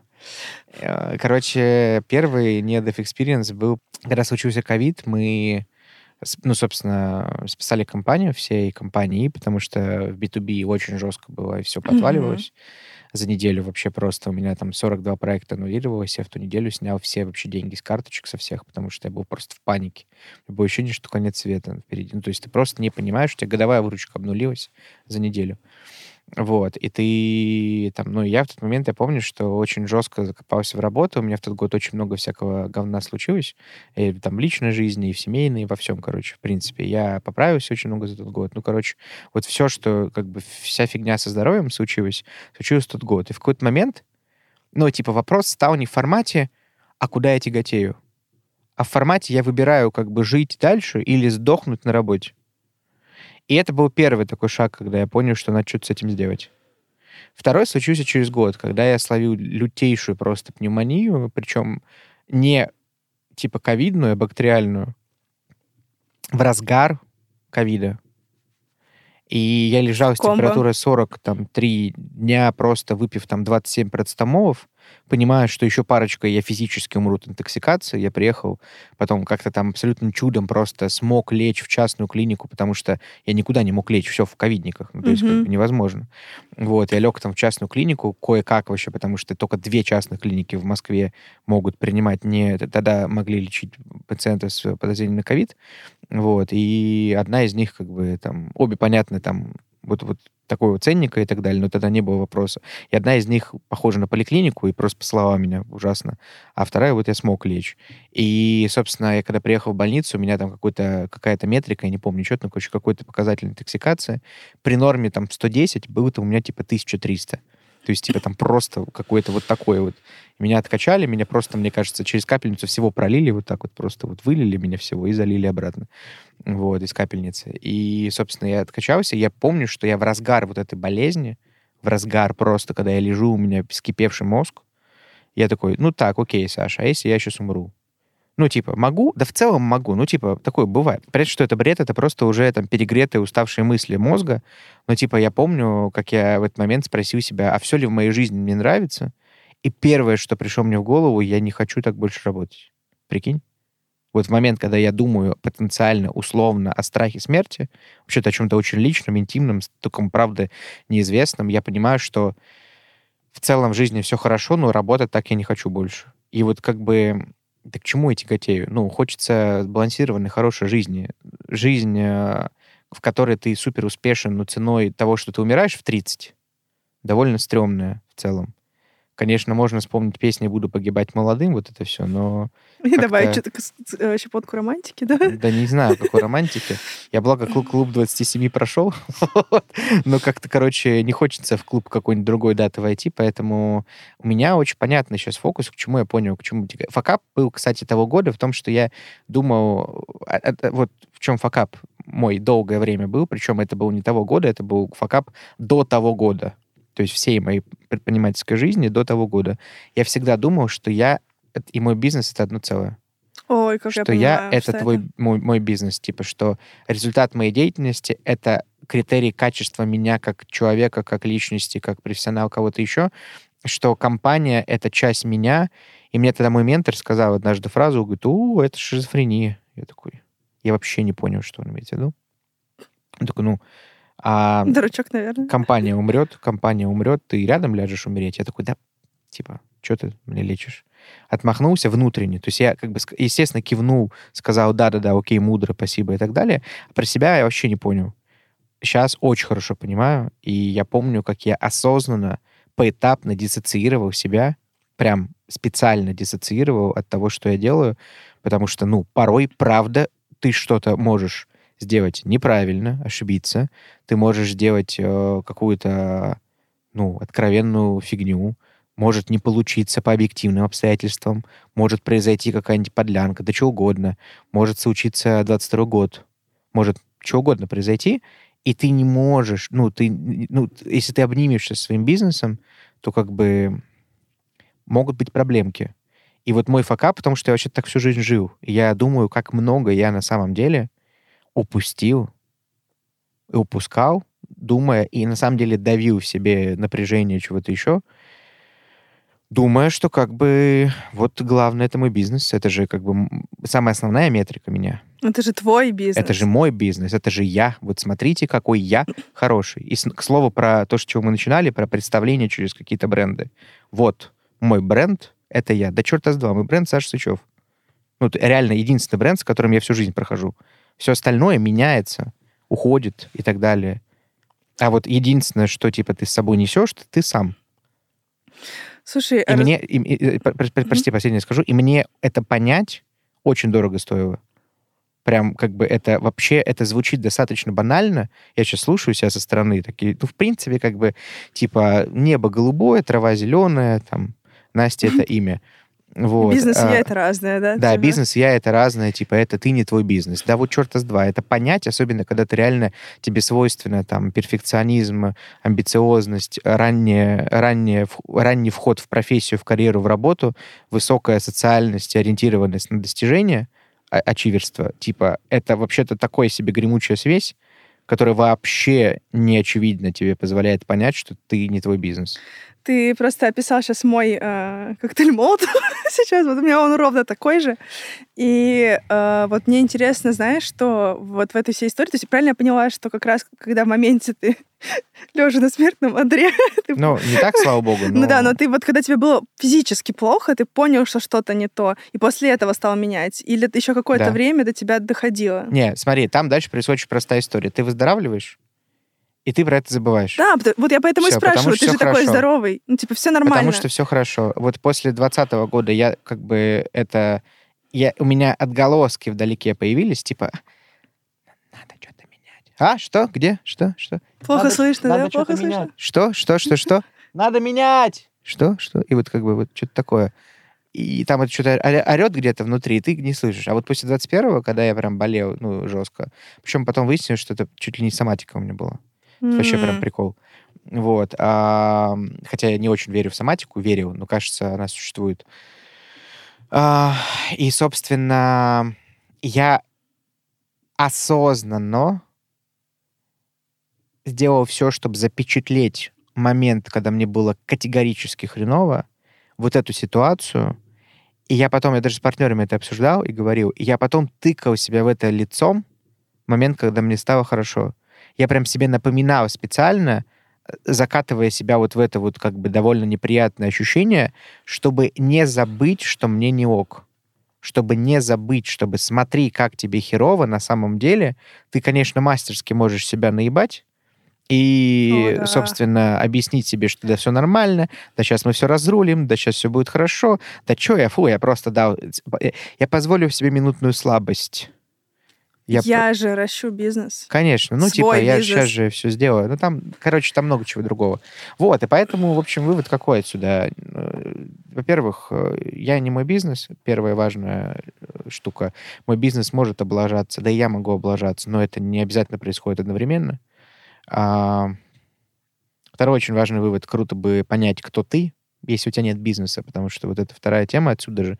Если ты не твой бизнес, тогда кто ты? И как бы вообще-то для меня это был всегда ответ. Я мой бизнес, смотрите. Хотите понять, кто я? Вот оно я. А сейчас как-то посложнее. Уже надо какие-то более комплексные ответы давать. Вот. А, а третье, отсюда вывод, э, что единственное, что важно, здоровье. Я еще в середине этого пути. Я еще ни хрена этого не понимаю. На самом деле, до конца. Надеюсь, что я не дождусь еще какого-то жесткого опыта. Вот мне сейчас, у меня сейчас третий происходит прямо сейчас, и вот я надеюсь, что я не дождусь, либо на третьем все закончится в лучшую сторону, вот. Надеюсь, что четвертого мне не понадобится, чтобы напомнить мне, что надо заботиться о себе, потому что, как бы, как ни странно, но и бизнесов не получится, если ты просто загнешься. Абсолютно так. И я тебя очень понимаю. А, а, вот в моей истории, ну, то есть, мне кажется, прям очень абсолютно разные сетапы, как это модно говорить, но э, очень похожие состояния, потому что, ну, мне кажется, таких э, очень э, влюбленных в свое дело людей, которые себя максимально сливают своим де- делом, такие типа я есть бизнес, очень, ну, то есть э, когда есть звоночки, мы абсолютно смотрим в другую сторону. Звонок ну, тут, мы смотрим сюда. И единственным как будто отразителем это реально вот что-то как бы типа пинок э, под зад, причем такой сильный, когда у тебя реально что-то со здоровьем случается. Но когда ты не можешь. У меня тоже просто в год ковида случилось то же самое, у меня случилось да. выгорание, когда просто физически в какой-то момент я просто помню еще такую штуку, что э, мы с Никитой должны были ехать в отпуск, потому что мы понимали, иначе мы просто сейчас совсем вот просто ляжем где-то. Э, мы ехали в Карелию без связи, и накануне приходит от наших клиентов одной крупной компании международной, э, о которых я, на тот момент я, это был второй год развития компании, я мечтала начать работать с такой, приходит от агентства, которых представляет письмо, что вот мы вас утвердили как спикеров, называйте любые деньги, сколько вам нужно, а, пожалуйста, выступите у нас там на 20-летие этой компании в России, а, и вообще как бы о вас офигенные отзывы, все супер. И первая моя мысль не то, что вау, компания пришла, я такая, боже, им надо отправить договор, а я еду в Карелию, отстаньте от меня. И я поняла, что это ненормальная мысль. Ну, к тебе приходит классный клиент, с которым мы в итоге потом проработали очень много, но сам факт, что я первая мысль такая, отстаньте от меня. И вот у меня, например, процесс сепара... То есть это вот было тогда первый, наверное, такой важной какой-то точкой, когда я поняла, что что-то не то, но еще не, не трезво. Еще потом мне почти год потребовалось понять, что реально что-то не то, и нужно выходить из кучи проектов, которые я понабрала. А, но у меня вот процесс сепарации с бизнесом а, он по факту сейчас совершается в своей финальной стадии того, что я закрываю бизнес. Но вот в тот момент было очень тяжело, потому что мне казалось, ну как? Породил, я, тебя... я же нашла точку, в которой я максимально свои ценности реализую, а я ее как раз так долго искала. И вот как у тебя происходил этот путь? Что ты чувствовал? Потому что я находилась в какой-то момент в такой апатии, что я такая, что-то мне как-то пофиг вообще уже, я даже не знаю, вообще ничего не хочется. И вообще было, ну, то есть, как бы, а, ну, то есть, мне кажется, эта апатия была в том числе вызвана осознанием того, что, ну, блин, ну, а если не бизнес я, то как же так? Я же нашла форму, куда я сливаю все свои ценности и транслирую их. Как у тебя это? Ты говорил, что ты прям поэтапно это делал. Что, что ты проживал вообще? Как это осуществлялось в твоей жизни? Что это был за этап сепарации? Мне кажется, это просто супер болезненная штука. Ну, мой опыт так мне э, видится. Нет, у меня было не так. У меня была, ну, если говорить про сепарацию от бизнеса, это было просто сложно осознать и понять. Но это совпало у нас, в принципе, с M&A, угу. с тем, который мои партнеры делали и очень успешно в итоге все сделали. И по агентству, по одной из двух компаний. И, собственно, так как это было, это совпадало с этим, мы подумали о сделке по второй компании, по Education, как раз, чтобы красиво все это сделать. Там по ряду причин была сделка невозможна. Но одна из причин там ключевых в том, что там на что были готовы пойти потенциальные покупатели, это мой коммитмент внутрь. То есть мне нужно было идти в кого-то из клиентов. Я понимал, что я не готов, учитывая свое состояние и мои карьерные планы, как бы я не очень хочу идти таким человеком куда-то внутрь. Ну и там, в принципе, если честно говоря, сейчас оборачиваясь, мы вряд ли бы прошли дьюдивы, прошли бы все вот эти процессы, потому что там еще потом случились события 22 года, и поэтому там всем было уже после этого не до этого. Вот. Ну, короче, в тот момент решение принималось иначе, решение принималось исходя из состояния. И поэтому как-то у меня все очень нативно произошло, а потом, а, когда случились, собственно, потрясения 22 года, а, ну, у меня, очевидно, в голове просто стал повтор как бы ковида, и у меня в голове был такой же выбор. Ну, типа, условно, я потратил за Не знаю, ты играл в компьютерные игры в какие-нибудь? Игра. Ну, вот ХП, знаешь, да, типа Health Point. Типа, Нет, не ну, знаю. единица здоровья, 100, 100 жизней. Вот я за 20 год потратил 80. За 21 восстановил 10. У меня их 30, условно. А мне в 22 говорит, потрать снова 80. Может быть, и сотню. а может и больше. Ну, типа, точно не меньше. И я такой, ребят, математика не сходится. Типа, не, не, не. Ну, это меня, меня, меня- у меня было абсолютно очевидно. Мне было сложно внутренне принять. Нужно было еще очень хорошо, правильно, как бы, ну, все отношения правильно завершить. Мне кажется, сейчас ну, там, оборачиваясь, что это получилось максимально хорошо сделать. Там, понятно, всегда с легким ощущением недосказанности и того, что хотелось Мгм. условно в космос полететь, а получилось там подпрыгнуть. Вот. Но в целом, как бы, хорошо хоть подпрыгнуть, а не ногу сломать. Вот, поэтому там, в принципе, там мы поговорили с партнерами все, достаточно хорошо друга поняли. Потом с командой поговорили, с командой тоже прекрасно друга поняли, с клиентами со всеми важными. И, собственно, в целом, ну, я могу сказать, что у меня это был сложный организационный процесс, но морально я абсолютно знал, что я делаю все правильно, потому что на тот момент я уже, я очень хорошо помню ситуацию. У меня не было выбора, ну, внутренний. Я понимал, что у меня сейчас выбор сейчас между... Это может пафосно звучать, но правда между условно жизнью и смертью. Ну, типа, такой выбор, в котором как бы я себя не только потеряю, я себя просто добью. То есть у меня собьется там психика, я не знаю, она и так сбита достаточно после этих жестких лет там э, херачения. Мне очень много усилий приходится сейчас на самом деле применять к тому, чтобы поспокойнее там не вгрызаться так в работу, как я всегда вгрызался, себя тормозить и так далее. Ты понимаешь, Очень судя по понимаю. выдоху. То есть как бы себя замедлять, давать себе возможность из других состояний, а не из состояния желания сейчас все тут решить, работать. И то есть как-то, короче, очень много работы. А в тот момент мне было очевидно, что ну, я не смогу.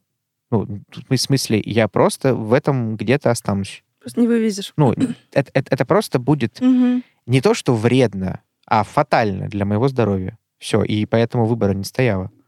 Так что у меня было проще, у меня не было каких-то моральных... Мне было сложно решиться, если честно, потому что я хорошо это понимал достаточно давно, что это надо делать, потому что я видел, что мне уже вредит деятельность текущей конструкции. Пересобирать конструкцию было очень сложно, потому что это был очень сложный, длинный переговорческий процесс и, честно говоря, понятийный. Ну, то есть там мы в какой-то момент оказались в ситуации, в которой наш бизнес мал для нас всех. У нас пять партнеров, и бизнес маленький для пяти партнеров, и вроде как-то надо типа передоговариваться, но непонятно, кто что хочет, все хотят разного немножко, а если и похожего, то Очень это надо сесть и всем довольно много времени проинвестировать в передоговориться, при этом при всем все хотят, как мне казалось, ну как бы все вовлечены, короче, в какие-то процессы, и вроде на это времени не хватает. И поэтому вот круто, что получилось э, у ребят сделка. Я очень рад спустя время сейчас видеть это, потому что есть красивая, понятная точка у агентства, как минимум. Вот. Я рад, что, в принципе, у меня есть возможность свободно вести проект, который я хочу по-прежнему. И для меня, ну, как у человека, как у частного человека, да, вот. Частного, а, конечно. Да-да-да. У меня, в принципе, достаточно развязаны руки, и это тоже хорошо, потому что я ощущаю, что фактически меня эта там деятельность тоже капитализировала. Да, там я не вошел в сделку по продаже, но я капитализировался за счет этой деятельности. Это как будто бы очень понятно, логично для меня точка. Пусть не тот success, который принято читать в учебниках про успешных предпринимателей. Типа он создал бизнес, успешно, клево продал его стратегию, пошел, купил себе Porsche Поехал на Бали. или Bentley, поехал на Бали, да, условно. Вот, но... Все, пути ведут туда. Ну, я купил PlayStation. Типа, все нормально, все хорошо. Вот, у меня сейчас тоже цель в минуса не уйти, например. В А, целом я буду рада. Ну, меня, честно признаться, все вообще в этом смысле хорошо, потому что оказывается, что би- бизнес большой для пятерых, но нормально для одного. Но это как бы, это такая история больше в том смысле, что как бы я просто вышел из роли предпринимателя конкретно применительно к этой деятельности, встал в позицию преподавателя. И оказывается, когда ты занимаешься там только преподаванием и чуть-чуть менеджментом, в принципе, ты можешь намного комфортнее зарабатывать те же или большие деньги, а при этом сильно меньше тратя на это нервов, энергии, времени, без необходимости тащить команду и прочее. То есть конкретно в этом направлении я понимаю сейчас, что это одно из лучших решений моих профессиональных последнего времени. Поэтому у меня вот не было вот этой истории тяжелой сепарации. У меня была психологическая сепарация больше в отношениях с партнерами, потому что у нас были, ну, и личные отношения. и Для меня очень много значит как бы наше партнерство, потому что я фактически за счет него в Москву переехал. Вот, и мы очень много там друг другу научились, и я понимаю, что я много чего принес с собой, я понимаю, что очень много чего взял, Вот, и поэтому там скорее было очень много... Ну, и там как бы пять человек. Ну да, это, это прям... Шесть лет. Не надо объяснять, что это не очень просто. Мягко говоря. Поэтому в целом э, очень красиво все это завершилось. Я очень рад этому. Мы там периодически, когда встречаемся там, или обсуждаем что-то, один из там, моих тезисов, я говорю, господи, как хорошо, что мы это сделали, и можно было даже пораньше это сделать. Ну, типа, всем, всем сейчас лучше, и это хорошо. Э, А вот еще такой вопрос. Ты говорил про то, что, наверное, тебе было сложно решиться, да, осмелиться на как бы эти шаги. Ну, фактически, да, просто... тебе ну, было сложно, потому что ты как бы не представлял, а как без этого? Или где здесь... А, Там очень много личных было вещей. Там не было представлять, как без этого. Я понимал, что я вряд ли пропаду. А, ну, типа, как бы вариант пойти куда-то работать, он тоже всегда был. Ну, то есть там какие мысли всегда, да, что я, о, я предприниматель, я покорю мир, и, о, я умру бомжом в канаве. Вот, Вот. это к- классические качели. Да-да-да-да. Вот, и как бы у тебя основное, что тебе в этот момент приходит мысль, типа, о, я умру бомжом в канаве. Вот, как бы ничего не имею против бомжей, но как бы ты внутренне к этому опыту не очень морально готов обычно. Вот, и, собственно, ну, я себе спрашивал объективно, ну, хорошо, в худшем случае, что я могу сделать? Ну, позвоню друзьям, попрошусь на работу. Буду ли я себя чувствовать в этот момент отвратительно? Буду, потому что я не работаю по найму, как бы, ну, в жизни никогда, фактически, кроме юности и первых рабочих опытов. Как бы, ну, будет ли, будет ли мне плохо? Ну, как будто бы, наверное, да, но это решит мою проблему выжить, да, решит. Ну, естественно, этого не случилось, естественно, все сильно хорошо. Но тут вопрос, как бы, э, от- отличить рациональные риски от нерациональных страхов. Как бы ты думаешь обычно о втором, Абсолютно, только а думать нужно о внимание, первом. да, ну, естественно, да, а думать да. надо о первом. Я поэтому как-то не знаю. Тут мне кажется, что просто посмотреть объективно. Ну, а что ты сделаешь? Ну, вот как бы так. Поэтому мне было сложно, в первую очередь, за личных отношений. Ну, из-за, в принципе, желания сделать космолет. Хочется же, чтобы всегда хочется, чтобы вот сейчас еще немножко, а сейчас вот час и еще пару проектов, а еще годика, еще вот час, и сейчас мы сделаем, а сейчас вот как бы будут рекордные дивиденды, а сейчас ну, вот мы запустим еще продукт, а сейчас еще, а сейчас еще, о, мне 70.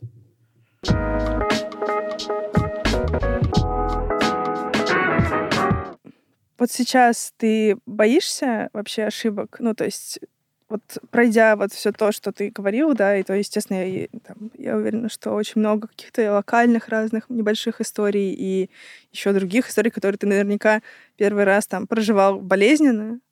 А, вот сейчас ты в какой точке вот, ну, те факапы, которые уже случились в твоей жизни, это я, ну, судя по тому, как ты их очень довольно понятно раскладываешь на какие-то штуки, которые ты мог бы уже дальше применить, да, как какой-то опыт, они вроде бы уже для тебя Это, прошедшие, это это прожитое, прожито уже, но да. в целом есть какие-то... То есть насколько смело ты сейчас готов пойти в историю, где там высокий риск ошибиться? Ну, первое в голову приходит, типа, «Да, конечно, очень смело, но честно, да нет, но я боюсь ошибаться. В целом, мне свойственно, я, в принципе, достаточно нетолерантен к риску. То есть вот одна из моих важных а, там важных, одно из важных пониманий про себя, что я понял, у нас вот, опять же, возвращаясь к разговору про партнеров, у нас был один чувак, который очень хорошо смотрит стратегически, очень хорошо думает как бы про риски, готов рисковать и прочее. Я вообще не такой. Я, а, не умею в стратегию, я понимаю направление, очень хорошо занимаюсь тактикой, очень хорошо отруливаю operations, очень хорошо понимаю, как бездевить, но вот как бы посмотреть на горизонт 15 лет вперед, пожалуйста, избавьте меня от этого. Можно не со мной. Я готов порассуждать о типа каких-то понятных направлениях, перспективах, но вот, вот этим визионерством именно не ценностным, не на уровне подхода, а на уровне дизрапта. вот Дизрапта, типа да, да, дизраптом мгм. вообще, как бы, пожалуйста, без меня. И э, и это всего касается. Я никогда в жизни не делал вот это упражнение «Представьте свою жизнь через 20 лет». У меня всегда кризис на тему того, что, блин, я сейчас какую-нибудь херню представлю, а я хотел, может быть, больше или другого. Нафига это надо? То есть у меня прям... Я это не умею с детства. Мой мозг работает не так. Вообще не так. То есть это не мое совершенно. И здесь то же самое. То есть я вот понял про себя, например, что я в это плохо умею, а, но при этом при всем, а, как бы рядом же я еще очень, ну, не люблю рисковать. То есть мой мозг — это мозг риск-менеджера. Я достаточно неплохо управляю в кризис, во многом потому, что я просто думаю о худшем, верю в худшее и готовлюсь к худшему. Это Мгм. очень сильно мне мешает в, в- в некоторых моментах моей личной жизни, потому, что тут как бы рядом с этим стоит мнительность, например, всегда. Но при этом при всем как бы это просто, ну, моя нелюбовь к расстройствам. Я не хочу расстраиваться. Если ты веришь в худшее, и ты к этому готов, ты, ну, либо все будет как ты думал, либо ты обрадуешься. Типа, все хорошо, ты не расстроишься. Ну, типа, только если ты где-то не просчитался. Вот. а, И поэтому я хорошо, например, управляю в кризисе. Но ненавижу рисковать. Типа, вот именно момент, когда надо поставить условно все на зеро, и это важно, то я обычно так не делаю. Я обычно делаю все, чтобы сделать 15 планов Б, С, Д и так далее по алфавиту.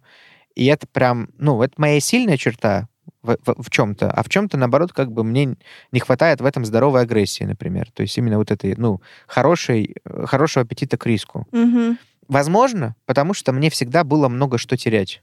Я из обычной семьи, у меня нет никакой подушки какой-то такой надежной в виде там родителей, не знаю, банковского счета огромного и так далее. Я переехал в другой город в юном возрасте один, э, делал проект с нуля, делал это фактически сейчас, ну, почти всю свою деловую жизнь. То есть всю свою деловую жизнь я делаю два бизнеса, которые как бы полностью сделаны мной с нуля.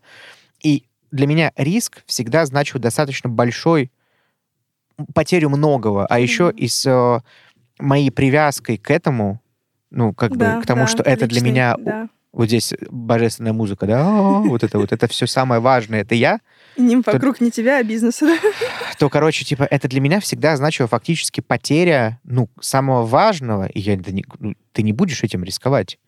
Это как, знаешь, там... э, Ну, Как смысл жизни, по сути, Ну, потерять. фактически, да. Типа, самым ценным, условно, ты рискуешь. Поэтому, может быть, когда у тебя все диверсифицировано, или когда ты уже прошел эти этапы, и ты когда так по- по- более профессионально к этому относишься, из текущей своей роли, я могу немножко иначе к этому относиться, и поэтому ко мне приходит первый ответ, типа, я сейчас поспокойнее к этому отношусь. Но базовое, да ну, мне не нравится ошибаться. Другой вопрос, что я, например, вообще не боюсь признаться, что я ошибся. То есть как только я понимаю, проживаю этот опыт и понимаю, что да, окей, я понял, в чем я не прав, важно, чтобы я правда искренне понял, потому что если я не понял, я считаю, что я, ну, в принципе, как бы вроде прав, то у меня ощущение, там, не знаю, обманутости, задавленности, там, еще чего-то, Обиды про- обиды, да, да, проигрыша. А когда я понимаю, что, типа, да, я проиграл, но это потому, что я вот здесь ошибся, супер, self-responsibility. Типа, я сам за это ответственен, все понятно, все хорошо, классно, вот такая штука, с радостью расскажу, поделюсь.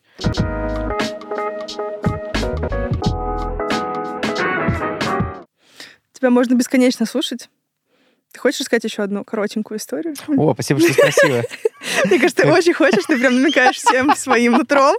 Поэтому расскажи быстро ее. Я только что за кадром у Насти выпросил эту еще одну историю. Именно так и было. Короче, если коротко, а, я просто сегодня, когда думал про что рассказать, вспомню еще одну прикольную историю. Факап звучит так. А, Очень плохо делать большой а, пресейл клиенту, особенно в B2B корпорации, когда ты еще не закоммитился с ним ни на что, Да. и когда ты, в принципе, рискуешь быть довольно быстро и утилитарно замененным. У меня был очень классный кейс с одним банком, когда я придумал концепцию огромного проекта, там, годового и цикличного воспроизводимого. Я придумал это все на пресейле, мы вместе встретились, обсудили, они ждали от меня оффер. Я, правда, сам там немножко зафакапил и не вывез операционную нагрузку. И тянул им с КПшкой с итоговой, типа вместо там трех дней, типа неделю присылал или полторы. Ну, то есть достаточно долго, Мгм. но я не мог иначе. Было очень физически сложно и так далее. Я там вроде отписывался, типа вот еще чуть-чуть, скоро пришлю и так далее. Довольно стрёмно себя вел в целом. Вот. Но в какой-то момент стал себе это позволять. Вот. Но, короче, в итоге, когда к ним пришел, они сказали, знаете, да, все круто, спасибо, но мы уже взяли других ребят. И я такой, так, хорошо, кого? Там, одних из основных наших конкурентов. Я такой, ага, и что они будут делать? Вот это. И присылает им мою презентацию, которую я делал на пресейле. Я такой, хорошо. Хорошо ты составил, да? В- да, вывод, вывод отсюда. Э, Всегда нужно делить, э, короче, нужно либо очень четко отруливать коммуникацию, а не как я это делаю тогда, либо делить э, очень грамотно между сейловой и пресейловой частью вещи в любом B2B бизнесе, особенно в консалтинге или в там какой-нибудь инсталляции или там внедрения чего-то, потому что в противном случае тебя очень быстро возьмут. Вообще крупные компании любят э, забирать у тебя и такие вот штучки и быстро тебя менять, потому что они часто из позиции силы с тобой пытаются общаться. Такая вот история. Просто хотел это себя вынуть. Вот Это было- Чтобы это где-то лежало, Это- хотя бы даже чтобы на минутку просто- в подкасте, но чтобы, чтобы оно это было. умерло, не умерло во мне, а просто куда-то это выбросить. Во-первых, э, супер важная история, на мой взгляд, с очень важным выводом, потому что мы в похожих были ситуациях, и вообще я уверена, что это вот любой предприниматель, особенно first-time founder, проходит. А во-вторых, ты поступил очень плохо, потому что эту историю можно было бы очень круто развернуть, и мне прям есть что поспрашивать, но у нас нет времени, поэтому мы Ну завершаем. что ж, еще один факап. Возможно, возможно, будет продолжение. это, это, это, это, это, это- это тебе затравочка на следующий раз. А, затравочка. У нас еще не было прецедентов, чтобы гостей мы звали два раза, но кто знает, кто знает, может быть, ты будешь тем самым прецедентом. И просто нет. Я этого не говорила. Хорошо. А, а третье, я что хочу сказать, что мне дико нравится то, что ты реально очень а, много имеешь силы в том, чтобы признать свои ошибки. И это то, что ты мне не дал сказать до этого факапа. Но вот мне кажется, вообще то, почему лично я... Вот одна из основных мотиваций меня развивать этот подкаст, это как раз мысль о том, и вообще осознание, наверное, того, что как бы, ну, кажется, что признание ошибки — это признание слабости. И мне кажется, это очень такой большой культурный код не только вообще в России, в принципе, во многих-многих странах. Ну, ты как бы, ну, что-то не доделал, не досостоялся и так далее, потому что все там, ух, куда, идут, бегут. Ну, А, у тебя нет права на ошибку, да. а на самом деле, как будто бы вот просто, когда ты по сторону как бы успеха, и ты уже этим напитан, ты такой, ну да, да, и правда хороша, да, или хорош. Но на самом деле, когда там случается какой-то факап абсолютно разного масштаба, вот как будто бы э, ты находишься в ситуации э, выбора, и когда ты принимаешь решение признать, что да, это ошибка, или там это моя ошибка, или ну вот да, профакапился там, или профакапились, или там ну, какая-то история случилась, ты как будто всю силу вот этого факапа себе берешь, и ты на самом деле становишься еще сильнее идти дальше. То есть это на самом деле точка как будто бы принятия силы, а не как... То есть а не вот того, что ты оста- э, э, оказываешься в слабой позиции. И мне кажется, здесь как раз огромное искажение вообще в обществе, то, что э, факапиться — это слабость. На самом деле признание того, что ты профакапился, как бы условно некоторое признание своей слабости, дает столько силы и ресурсы идти дальше. И мне кажется, это как бы очень большое такое важное откровение, почему вот и мы это делаем, потому что э, мы как будто бы не, мы не формулировали это так именно с Димой, но вот я сейчас для себя это вижу, как будто проговаривая ошибки, мы в том числе помогаем и себе, и нашим гостям принимать ту силу, которую мы оставили когда-то, совершая ошибки, переживая и так далее, там, бичуя себя за все это, да, и там, проживая очень много разных тяжелых состояний, мы как будто благодарим все, что было, просто и берем это и присваиваем себе, да, это мое, я не отказываюсь от этого. И вот Но, э, тем не менее, я неплох из-за этого. как раз-таки я хорош Тут очень благодаря мно- этому. Ну, даже не обязательно хорош, это я, я такой же. Просто я не хорош, не плох, я просто вот это я... В этом очень много тоже можно копнуть глубоко, потому что там же и про культуру, и про прочее. И, ты знаешь, на ошибках учатся, да, вообще-то. Но мне кажется, здесь важно, я хотел бы еще раз к этому вернуться, что вот ты сейчас говорила, я услышал, что это снова диссоциация. Это диссоциация себя от своих провалов. Типа то, что моя ошибка не равно я. Точ- точ- И вот это снова Это же другая просто сторона. это что-то, что я сделал не так. Но я поставил, не знаю, я нес из спальни э, фантик и носок. И выбросил носок в мусорку, а фантик в стиральную машину случайно. Ну, как бы, ну, бывает. Ну, это я, ну, так случилось, ничего страшного. Главное, этот, плей на стирку не нажимать. Поэтому какой вывод подкаста? Пусть мусорка будет ближе, чем стиральная машинка по пути из спальни. Я не мой бизнес, да. Или наоборот. Ну, в целом, обычно мы предлагаем гостям завершить как-то подкаст, но мне кажется, ты завершил идеально. Ладно, нет, Ну. какой-то фразы надо. Ну, какой-то фразе, чем-то коротеньким. А, Во-первых, спасибо за приглашение, было приятно. Время незаметно пролетело. Я обычно так это... Я чаще на, на месте ведущего, потому что я тоже веду подкаст. Не до разговоров, подписывайтесь. Мы Вот. добавили еще один пункт Скоро- к интро. Кстати, это, кстати, правда, да. Я же забыл, что у меня подкаст еще есть. Третий сезон должен выйти. Я... У меня с января оплаченная студия. Я Мы до дадим пор... ссылочку на него, не я до сих пор, я уже записал одного гостя давно, и теперь нужно сделать, собственно, третий сезон. Кажется, что заниматься чем-то в этой жизни стоит тогда, когда это приносит тебе удовольствие. Все остальное — чушь собачья. И основные факапы происходят тогда, когда ты делаешь что-то не потому, что ты получаешь что-то удовольствие, а потому что ты должен, обязан, приучили, почему ты так думаешь и так далее, и так далее, и так далее. Вот хочется и себе в первую очередь пожелать, и, наверное, всем, для кого это важно, кто это слушает, смотрит и так далее, хочется, чтобы как можно больше удовольствия было и как можно меньше было факапов, за которые тебе стыдно, и больше факапов, которые тебя развивают. Вот так вот. Аминь. Уже как хочешь. Слушай, ну, спасибо тебе огромное. И мне кажется, э, сегодня мы записали самый долгий подкаст за историю. Я только зашел. Самый долгий выпуск за историю нашего подкаста. 22 напоминаю, 2-2. 2-2. Два лебедя. В общем, спасибо огромное всем, кто дослушал до этой финальной точки. Это был 22 выпуск подкаста «Аварийный выход». С Это вы еще был- послушали только то, что мы оставили, там куча вырезанного. А вот кто знает, не я монтирую. Пожалуйста. С нами был Саша Сичев. Возможно, вы увидите его скоро, возможно, не увидите. В общем, до новых встреч. Подписывайтесь на нас в Телеграм-канале. Мы сейчас будем туда добавлять очень много интересного контента, потому что нам хочется эту тему как-то развивать и больше делиться полезными штуками.